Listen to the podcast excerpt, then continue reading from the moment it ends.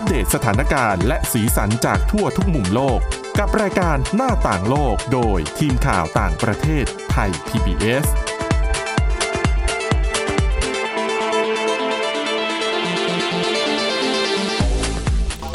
สวัสดีค่ะคุณผู้ฟังต้อนรับเข้าสู่รายการหน้าต่างโลกกันอีกครั้งนะคะก็ใกล้จะถึงช่วงเทศกาลส่งท้ายปีเก่าต้อนรับปีใหม่แล้วนะคะทางรายการหน้าต่างโลกของเรานี่ก็ต้องขออวยพรให้คุณผู้ฟังนะมีความสุขนะคะรวมถึงทีมงานทุกๆคนด้วยค่ะแล้วก็ขอให้ติดตามเราตลอดไปนะคะปีนี้หมดไปปีหน้าก็ยังคงอยู่คู่กับคุณผู้ฟังนะคะแล้วก็แน่นอนค่ะเรื่องราวก็ยังคงเป็นข่าวสารในต่างประเทศทั้งข่าวอัปเดตแล้วก็บทความต่างๆที่น่าสนใจวันนี้ค่ะพบกับคุณชลันทรโยธาสมุทรและดิฉันสวรักษ์จากวิวัฒนากุลค่ะสวัสดีค่ะค่ะก็บรรยากาศช่วงนี้เนาะในออฟฟิศเราก็จะแบบมีความคึกคักสดใสค่ะเพราะว่าก็เตรียมจัดงานส่งท้ายปีเก่าต้อนรับปีใหม่กันแต่ก็ข้ามปีกันเหมือนทุกปีนะคะหมายถึงทำงานใช่ไหมข้ามปีนะคะนะคะรวมถึงเพราะว่าเรื่องราวข่าวสารในต่างประเทศมันไม่ได้หยุดตามมันหยุดน่ะมันก็ยังคงมีเรื่องราวอื่นๆที่น่าสนใจนะคะอย่างวันนี้นะคะเป็น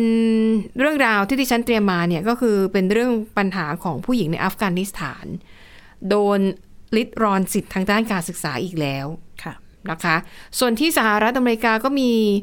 กรณีที่หญิงไทยที่นั่นใช่ไหมคะถูกทำร้ายร่างกายเดี๋ยวให้คุณจรัญธรเล่าให้ฟังค่ะค่ะถ้าหลายๆคนติดตามสถานการณ์ที่สหรัฐก็จะรู้ว่าช่วง 2-3 ปีที่ผ่านมาเนี่ยภายใต้รัฐบาลของโจไบเดนมีการออกกฎหมายกฎควบคุมต่างๆเพื่อมาแก้ปัญหาสิ่งที่เขาเรียกว่าความเกลียดชังทางเชื้อชาติโดยเฉพาะต่อชาวเอเชียนะคะเพราะว่าเห็นได้ชัดว่าจำนวนผู้ถูกกระทำความรุนแรงเนี่ยมันเพิ่มขึ้นอย่างมากแล้วก็ต่อเนื่องโดยเฉพาะอย่างยิ่งหลังช่วงสถานการณ์โควิด -19 แล้วก็หลายๆคนที่ติดตามก็จะทราบว่าช่วง 2-3 ปีที่ผ่านมาเนี่ยจะมีข่าวคนไทยถูกทำร้ายมาโดยตลอดนะคะไม่ว่าจะเป็นคุณวิชารัตนภักดีกรณีนั้นสร้างความโศกเศร้าให้กับชุมชนชาวไทยที่นั่นมากเพราะว่าคุณวิชัยเสียชีวิตใช่ค่ะแล้วก็เป็นเรื่องของอีกกรณีนึงก็คือน้องบิวนี่ที่นิวยอร์กก็ถูกทำร้ายที่รถไฟใต้ดินแล้วก็ล่าสุดนะคะเมื่อวันที่11ธันวาคมที่ผ่านมาดิฉันก็ได้พูดคุยกับทนายความที่ให้ความช่วยเหลือคนไทยที่นู่นหมายถึงเหตุการณ์นี้เกิดขึ้น11ใช่ค่ะ11ธันวาคมที่ผ่านมาค่ะน้องชื่อรุจิราอ่ำบุญนะคะหรือจินก็เป็นนักศึกษาที่ไปเรียนที่นู่นนักศึกษาชาวไทยที่นู่นอยู่ที่นู่นประมาณ 4-5 ปีแล้วนะคะอยู่ที่ซานฟรานซิสโกเขาก็เล่าให้ฟังว่าวันที่11เนี่ยเขาก็เดินทางกลับบ้านปกติด้วยรถประจำทางระหว่างขึ้นไปเขาก็เห็นว่ามีผู้ชายคนนึงเนี่ยตอนนี้ก็คือเล่าได้แค่ว่ามีเชื้อสายลาตินอเมริกาเป็นรูปร่างสูงเลยประมาณ180กว่าเนี่ยผมยาวๆขึ้นมาในรถแล้วก็ขึ้นมาเสร็จปุ๊บก็เขารู้สึกว่าผู้ชายเพราะผู้หญิงน้องจินเนี่ยเขาเป็นเอเชียคนเดียวในรถเลยแต่ว่าเขาก็เป็นรถที่เขานั่งประจำเขาก็ไม่ได้คิดว่าก็เป็นรถเมล์ธรรมดาใช่แล้วก็ 5:00 นด้วยนะคะเย็นๆก็คือไปเรียนกลับบ้านอะไรอย่างเงี้ยค่ะเขาก็บอกว่าผู้ชายคนนี้ก็มองเขาตั้งแต่ขึ้นมาละแล้วก็รถก็ว่างอยู่ดีๆก็คือมานั่งข้างน้องจินค่ะจริงเขารู้สึกว่าไม่ค่อยสบายใจเพราะมองด้วยสายตาที่ไม่เป็นมิตรเท่าไหร่ไม่เป็นมิตรเขาก็พยายามแบบหลบเพราะว่าเนี่ยนั่งไปชายคนนี้พยายามขยับเข้ามาใกล้เขาก็พยายามแบบหลบไปแต่ว่าเขาก็นั่งไปปุ๊บถึง2ป้ายผู้ชายคนนี้กำลังจะลงแล้วสักพักก็คืออยู่ดีก็หันมาคือเร็วมากเกิดขึ้นเร็วมากต่อยเข้าที่ศีรษะทางหูนะคะด้านขวาแล้วก็เลือดไหลเลยก็คือแบบหนักมากนะรุนแรงมากแล้วก็ชายคนนี้ก็หนีวิ่งหนีลงไปจากรถคือสถานการณ์ก็คงเกิดขึ้นเร็วเขาก็เล่าให้ฟังว่าเจ้าหน้าที่พนักงานบนรถก็คือจอดรถแล้วก็เรียกตำรวจเรียกรถพยาบาลก็มีความแจ้งความอะไรไปแต่เขาก็บอกว่าตอนนั้นเขาก็อยากกลับบ้านเนาะเพราะรู้สึกช็อกว่าเฮ้ยมันเกิดขึ้นทำไมถึงต้องเกิดขึ้นกับเขาความกังวลกลัวเขาก็กลับบ้านไปแต่พอกลับบ้านเนี่ยก็ที่หูเนี่ยเลือดไหลไม่หยุดสุดท้ายก็เลยต้องไปโรงพยาบาลคุณหมอก็ตรวจเช็คก็คือแก้วหูทะลุแล้วเขาก็บอกว่าก็รอดูอาการเพราะว่ากังวลว่าเดี๋ยวจะกระทบต่อการได้ยินต่างๆน้องเขาก็บอกว่าหูก็คือต้องรักษาไปแต่อีกด้านเนี่ยเขาก็ความรู้สึกต่างๆในเรื่องของความกังวลการออกไปใช้ชีวิตประจำวันเนี่ยก็กระทบค่อนข้างมากนะคะดิฉันก็ได้พูดคุยได้สัมภาษณ์เขาเป็นการส่วนตัวเนี่ยเขาก็เล่าให้ฟังถึงสถานการณ์แล้วก็ ผลกระทบทางด้านร่างกายจิตใจหลังจากเหตุการณ์ที่เกิดขึ้นค่ะเดิมสายเดิมปกติแล้วตอนที่เราขึ้นมาปุ๊บเรานั่งไปสักพักนึงอะคนก่อเหตุอะค่ะผู้ก่อเหตุเขาก็ได้ขึ้นมาแต่ตอนที่เขาขึ้นมาเขาก็คือเราอะรู้สึกแหละว่าตอนที่เขาขึ้นมาเขามองมาที่เราแต่เราก็ไม่ได้เอะใจอะไรพอขึ้นมาปุ๊บเขาก็มานั่งข้างเราพอขึ้นมานั่งข้างเราปุ๊บเราก็โอเคไม่เป็นไรเขาก็มานั่งข้างเราปกติทั้งที่แต่ว่าคือรอบข้างก็คือมีที่นั่งว่างอะไรเงี้ยเยอะอะไรเงี้ยค่ะแต่ก็ไม่เป็นไรเขาก็นั่งแล้วเขาก็ขยับตัวติดกับเราเงี้ยจนเราต้องแบบขยับนิดนึงอะไรอย่างเงี้ยพอรถเมล์เปิดประตูเขาก็ลุกขึ้นมาแบบเร็วมากแต่เราก็ไม่ได้อะไรเพราะเขาก็ลุกแล้วเขาก็เหมือนเขาก็ลุกเหมือนจะลงเดินลงจากรถปกติแล้วคนจะเดินลงรถเราก็ไม่ได้สังเกตอะไรมากค่ะแต่วินาทีที่เขาลงปุ๊บแล้วเขามายืนหยุดอยู่ตรงหน้าเราแล้วเขาก็หันมาชกเราทันทีที่ข้างหูค่ะ2ทีเหตุการณ์ที่ซานฟรานน่ะมันมีเหตุการณ์ที่คนเอเชียโดนทำร้ายถึงขั้นเสียชีวิตนะคะเพราะว่าอย่างแบบมีการถึงขนาดแบบเอาไม้อะค่ะมาฟาดอย่างเงี้ยค่ะมาชกจนเขาล้มไปเลยเงี้ยเป็นผู้สูงอายุด้วยบางครั้งอะไรเงี้ยนี่ก็แค่แบบโหเหตุการณ์มันต้องรุนแรงขนาดนี้เลยเหรอคะแล้วความปลอดภัยเราอยู่ตรงไหนอะคะคือแค่คิดว่าแบบคือเราต้องใช้ชีวิตยังไงเหรอคะอยู่กับความที่เราต้องแบบหันหน้าหันหลังไปแบบอุ๊ยวันนี้เราฉันจะโดนต่อยไหมอย่างเงี้ยค่ะมันไม่โอเคอะค่ะดิฉันก็ได้พูดคุยกับทีมทนายความด้วยเนาะซึ่งเป็นทีมเดียวกันกับที่ช่วยติดตามคดีของบิลก่อนหน้านี้ที่นิวยอร์กหญิงสาวไทยที่นิวยอร์กที่ถูกทำร้ายในรถไฟใต้ดินนะคะเขาก็บอกว่ากรณีนี้ติดตามตัวผู้ทำร้ายเนี่ยไม่น่าจะยากเพราะว่าแน่นอนว่าบนกล้องบนรถไฟในรถไฟหรือว่ารถยนต์รถสาธารณะที่สหรัฐเนี่ยก็มีกล้องวงจรปิดก็กำลังอยู่ในกระบวนการทางกฎหมายติดตามกล้องวงจรปิดแต่ว่า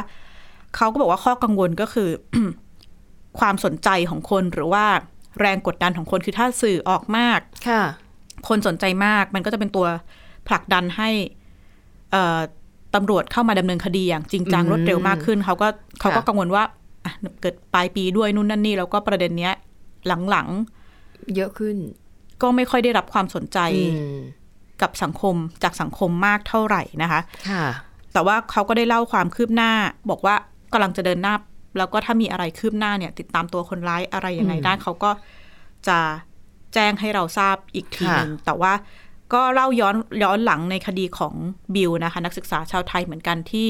ปีที่แล้วเนี่ยเราก็จะได้เห็นภาพที่หดหู่เนาะคือน่าตกใจเธอก็เดินทางกลับบ้านในรถไฟใต้ดินแล้วคนร้ายเนี่ยเข้ามาทำร้ายลากตัวมีการเข้าใจว่าเอากระเป๋าไปคล้ายๆกับเป็นการปล้นซักการปล้นนิดนึงแต่ว่าของคดีบิลเนี่ยนะคะก็เมื่อซักกลางปีเนี่ยมีก็คือจับคนได้ละคนก่อเหตุเนี่ยชื่อเควินดักลาสสุดท้ายถูกตัดสินจำคุก5ปีแต่ว่าเป็นข้อหาก็คือใช้กำลังทำร้ายชิงทรัพย์ผู้อื่นแต่ไม่ได้มีการระบุถึงหรือกล่าวถึงว่าเป็นเกี่ยวกับก่ออาชญากรรมจากความเกลียดชังทางเชื้อชาติซึ่งทนายความก็บอกว่ามันสำคัญมากในการที่จะระบุว่าคดีนี้เป็นเฮดครามหรือเปล่าเพราะว่าโทษต่างกันรวมไปถึงพอไม่ได้ระบุว่าเป็นเฮดครามเนี่ยก็ส่งผลว่าอย่างล่าสุดรายงานของ FBI มีตัวเลขที่หลายๆคนก็สงสัยสื่อจับตาว่าเฮ้ยทำไมรายงานเรื่องอาชญากรรมจากความเกลียดชังลดลงอย่างมากเลยทั่วสหรัฐอ๋อจริงๆมันไม่ได้ลดลงหรอกแต่ว่าการเก็บสถิติมันไม่ตรงไม่สอดคล้องกับความเป็นจริงที่เกิดขึ้นใช่หรือว่าผู้ถูกกระทำเองเนี่ยก็อาจจะรู้สึกว่าไม่อยากไปแจ้งความต่างๆหรือไปแจ้งความก็ไม่ได้ถูกระบุว่าเป็นคดีที่เกี่ยวข้องกับ hate crimes เหล่านี้นะคะก็เป็นเสียงสะท้อนจากผู้ที่ได้รับผลกระทบถูกกระทำหรือว่าทนายความที่ทำเรื่องนี้จริงๆเนี่ยก็มองว่าน่าจะต้องมีกระบวนการที่ชัดเจนกว่านี้เพราะเขาบอกว่าพอสมมุติว่า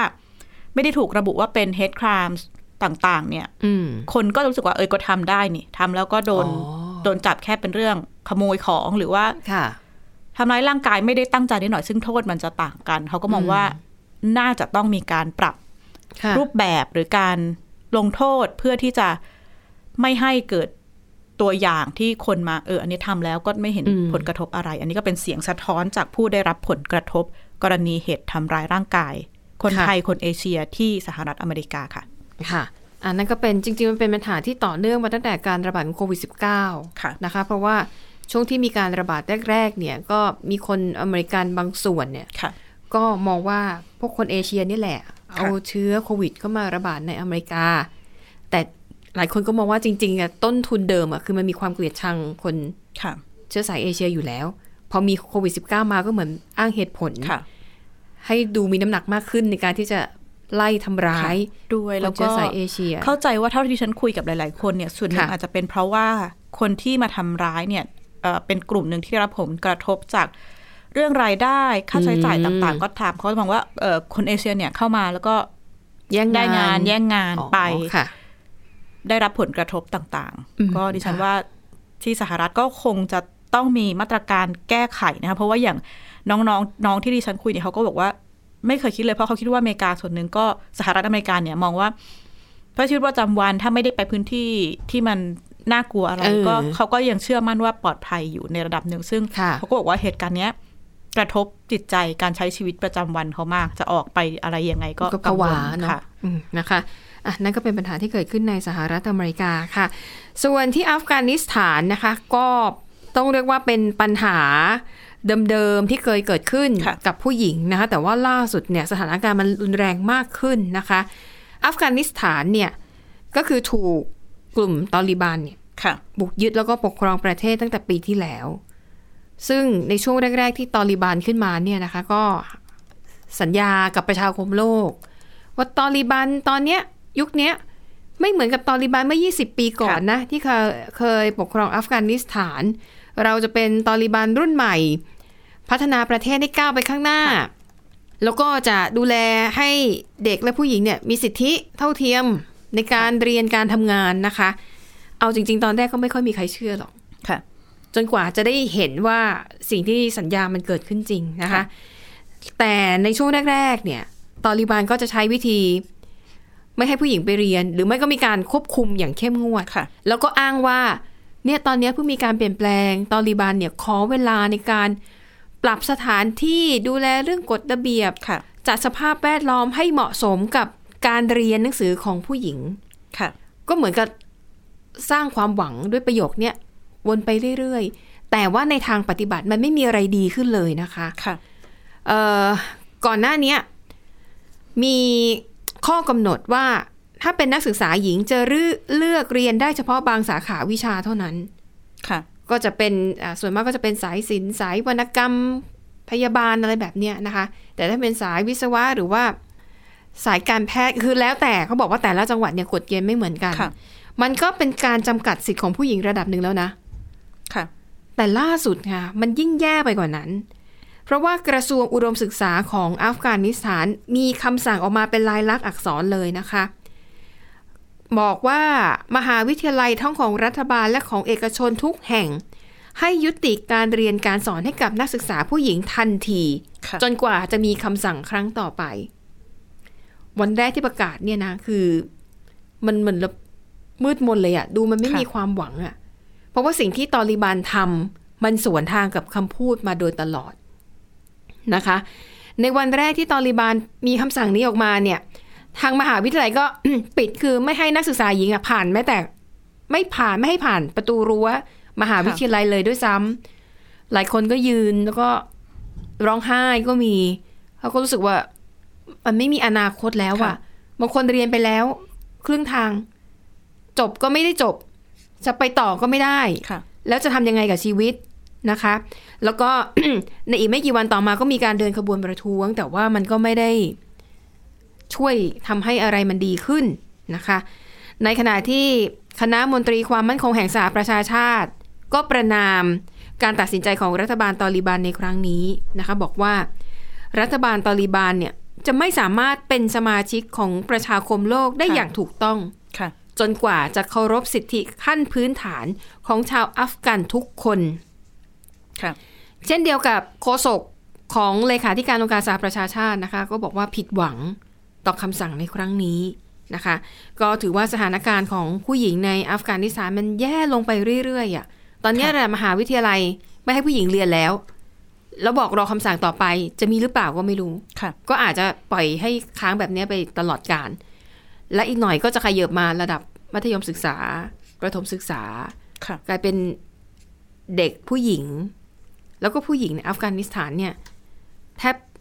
แทบไม่มีอนาคตน่ะคือดูแล้วถ้าคุณไม่มีความรู้ไม่มีการศึกษาจะไปทำงานหาเลี้ยงชีพตัวเองมันก็ได้แค่ระดับหนึ่งนะคะก็ถือว่าเป็นข่าวร้ายส่งท้ายปีนะคะสำหรับเหตุการณ์ที่เกิดขึ้นในอัฟกานิสถานนะคะสิ่งที่เกิดขึ้นเนี่ยมาสะท้อนเห็นแล้วว่าอัฟกานิสถานขออภัยรัฐบาลตอลิบันเนี่ยไม่ได้สนใจเสียงจากประชาคมโลกเลยนะค่ะถูกไหมเพราะว่าถ้าอยากจะได้รับการยอมรับจากประชาคมโลกจริงอย่างน้อยสิทธิขั้นพื้นฐานเนี่ยทั้งผู้หญิงผู้ชายจะต้องเท่าเทียมกันหมดแต่สิ่งที่เกิดขึ้นก็เห็นอยู่แล้วนะคะว่าไม่ใช่นะคะอ่ะนั่นก็เป็นเรื่องราวข่าวสารเป็นข่าวใหญ่ที่เกิดขึ้นเมื่อสัปดาห์ที่แล้วอีกเรื่องนึงก็เป็นข่าวใหญ่เหมือนกันนะคะนั่นคือเรื่องการเดินทางเยือนสหรัฐของโวโลดิมีร์เซเลนสกี้ประธานาธิบดียูเครนซึ่งตอนแรกที่ดิฉันเห็นข่าวนี้ก็แปลกใจเหมือนกันนะเพราะว่าตั้งแต่รัสเซียใช้กำลังบุกยูเครนเมื่อเดือนกุมภาพันธ์ปี65ที่ผ่านมาเซเลนสกี้ไม่เคยเดินทางออกนอกประเทศเลยนะคะ อย่างดีเนี่ยก็ไป เมืองตามชายแดนไปเยี่ยมทหารที่อยู่แนวหน้าบ้างนะคะไปรับคณะผู้แทนจากต่างชาติที่เดินทางมาเยือนบ้างอะไรแบบนี้แต่ครั้งนี้เซเลนสกี้เนี่ยเดินทางออกนอกประเทศเป็นครั้งแรกแล้วยังเดินทางไปสหรัฐอเมริกาด้วยซึ่งถือว่าเป็นการเยือนที่มีความหมายอย่างมากนะคะเพราะว่าในช่วงแรกๆเนี่ยสหรัฐเนี่ยเคยเสนอนะว่าให้เซเลนสกี้เนี่ยลี้ภัยมาอยู่ในสหรัฐได้แต่ตอนนั้นเซเลนสกี้ยืนยันว่าไม่ไปยังไงก็ไม่ไปจะยืนหยัดแล้วก็จะมีการไลฟ์สดนะคะแล้วก็เผยแพร่คลิปวิดีโอของเขาเองที่อยู่ในกรุงเคียฟอะแทบทุกวันเพื่อ ขออภัยเพื่อให้ชาวยูเครนเนี่ยมั่นใจว่าผู้นำของเขาไม่หนีไปไหนจะปักหลักอยู่ในกรุงเคียฟเนี่ยแหละนะคะแต่ทีนี้การเดินทางเยือนเนี่ยมันน่าสนใจก็คือเรื่องของการรักษาความปลอดภัยอย่างที่บอกว่าตอนนี้ยูเครนกับรัสเซียเนี่ยยังทำสงครามกันอยู่การที่ผู้นำของยูเครนเดินทางออกนอกประเทศเนี่ยสิ่งหนึ่งที่คนกังวลก็คือว่ารัสเซียอาจจะฉวยโอกาสเนี้ยลงมือทำอะไรบางอย่างกับผู้นำยูเครนนะคะดังนั้นแผนการเดินทางเนี่ยจะต้องให้ความสำคัญกับการรักษาความปลอดภัยแบบเข้มข้นอยู่แล้วหลังการเดินทางเสร็จสิ้นลงเนี่ยถึงจะค่อยๆมีการเปิดเผยรายละเอียดออกมาว่าเขาเดินทางยังไงวิธีการดูแลรักษาความปลอดภัยให้กับเซเลนสกี้สหรัฐทำยังไงนะคะวันนี้ก็เลยเอามาเล่าให้ฟังคือในแผนการเนี่ยนะคะเซเลนสกี้เนี่ยเขาจะเริ่มต้นด้วยการเดินทางไปพื้นที่ทางตะวันออกของยูเครนก่อนตอนนั้นก็จะมีภาพแบบไปเยี่ยมทหารไปดูแนวหน้าไปให้กำลังใจประชาชนพูดคุยนะคะเขาไปเยือนทางภาคตะวันออกของยูเครนเมื่อวันอังคารแล้วก็พอเยือนเสร็จเนี่ยก็ในรายงานข่าวนะคะบอกว่าเซเลนสกี้เนี่ยนั่งรถไฟจากยูเครนข้ามไปประเทศโปแลนด์ซึ่งมีชายแดนติดกันแต่ว่าทั้งหมดนี้การเดินทางทั้งหมดนี้เป็นความลับนะคะแล้วก็เป็นการเดินทางตอนกลางคืนพอนั่งรถไฟเข้าไปถึงโปแลนด์แล้วเนี่ยในโปแลนด์เนี่ยนะคะกองทัพอากาศสหรัฐเอาเครื่องบินมารอแล้วเซเลนสกี้ก็ไปขึ้นเครื่องบินของกองทัพอากาศสหรัฐที่จอดรออยู่ในประเทศโปแลนด์แล้วก็บินตรงไปที่กรุงวอชิงตันดีซีของสหรัฐอเมริกานะคะแต่ว่าการบิน จากโปแลนด์ไปสหรัฐเนี่ยเขาบอกว่ามีเครื่องบินสอดแนมขององค์การนาโต้แล้วก็เครื่องบินรบ F-15 บินประกบไปด้วยเพื่อดูแลความปลอดภัยนะคะเขาบอกว่ารวมระยะเวลาเบ็ดเสร็จตั้งแต่ออกเดินทางจากโปแลนด์เนี่ยนะคะตั้งแต่ออกเดินทางจากโปแลนด์เพื่อมาสหรัฐเนี่ยใช้เวลาประมาณ10ชั่วโมงแน่นอนทุกอย่างในขั้นนี้เป็นความลับหมดนะคะแล้วก็พอมาถึง กรุงวอชิงตันดีซีก็ง่ายขึ้นหน่อยแล้วเพราะว่าสหรัฐก็สามารถดูแลเรื่องของความปลอดภัยได้อย่างเต็มที่เขาบอกว่าสิ่งหนึ่งที่กังวลมากที่สุดก็คือเรื่องรัสเซียเนี่ยอาจจะยิงขีปนาวุธใส่เครื่องบินที่เซเลนสกี้นั่งอยู่ถึงต้องมีเครื่องบินสอดแนมของ NATO แล้วก็มีเครื่องบินรบ F-15 คอยบินประกบนะคะ ทีนี้ เขาบอกว่าพอมาถึงเนี่ยนะคะก็ทุกอย่างรัฐบาลสหรัฐก็ให้การดูแลมาตรฐานเขาก็จะมีมาตรฐานในการดูแลการเยือนของผู้นำต่างประเทศอยู่แล้วแต่พอมาเป็นเซเลนสกี้ซึ่งเป็นผู้นำที่ยังอยู่ในภาวะสงครามการรักษาความปลอดภัยเพิ่มขึ้นอีกเท่าตัวเลยนะคะเขาบอกว่าอย่างแผนการที่ว่านี้นะคะเรื่องการเยือนเนี่ยเขาวางแผนกันมาเป็นเดือนแล้วนะคะโดยเขาบอกว่าทั้งไบเดนแล้วก็เซเลนสกี้เนี่ยพูดถึงเรื่องการเยือนครั้งนี้เนี่ยตั้งแต่วันที่11ธันวาคมพอพูดคุยหารือกันเสร็จ3วันหลังจากนั้นค่ะไบเดน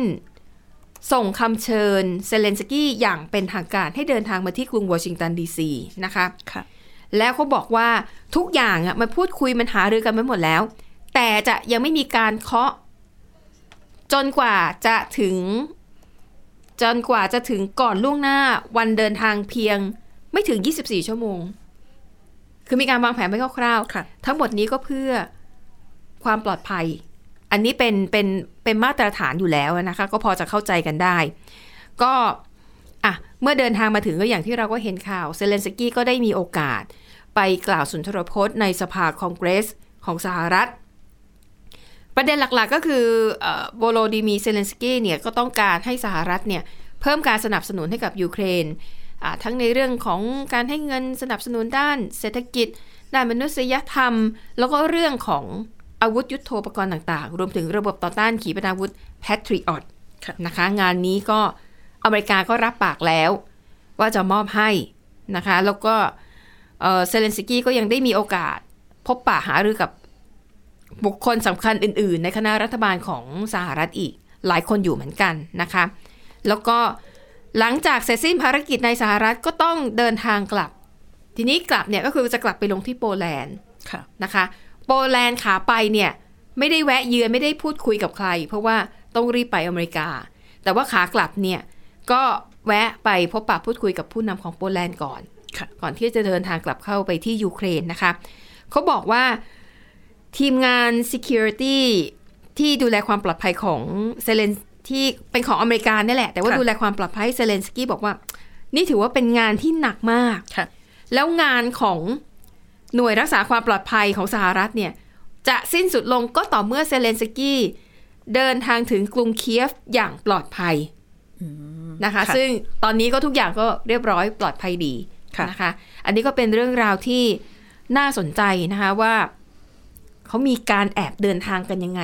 เพื่อที่จะดูแลความปลอดภัยให้ได้มากที่สุดนะคะ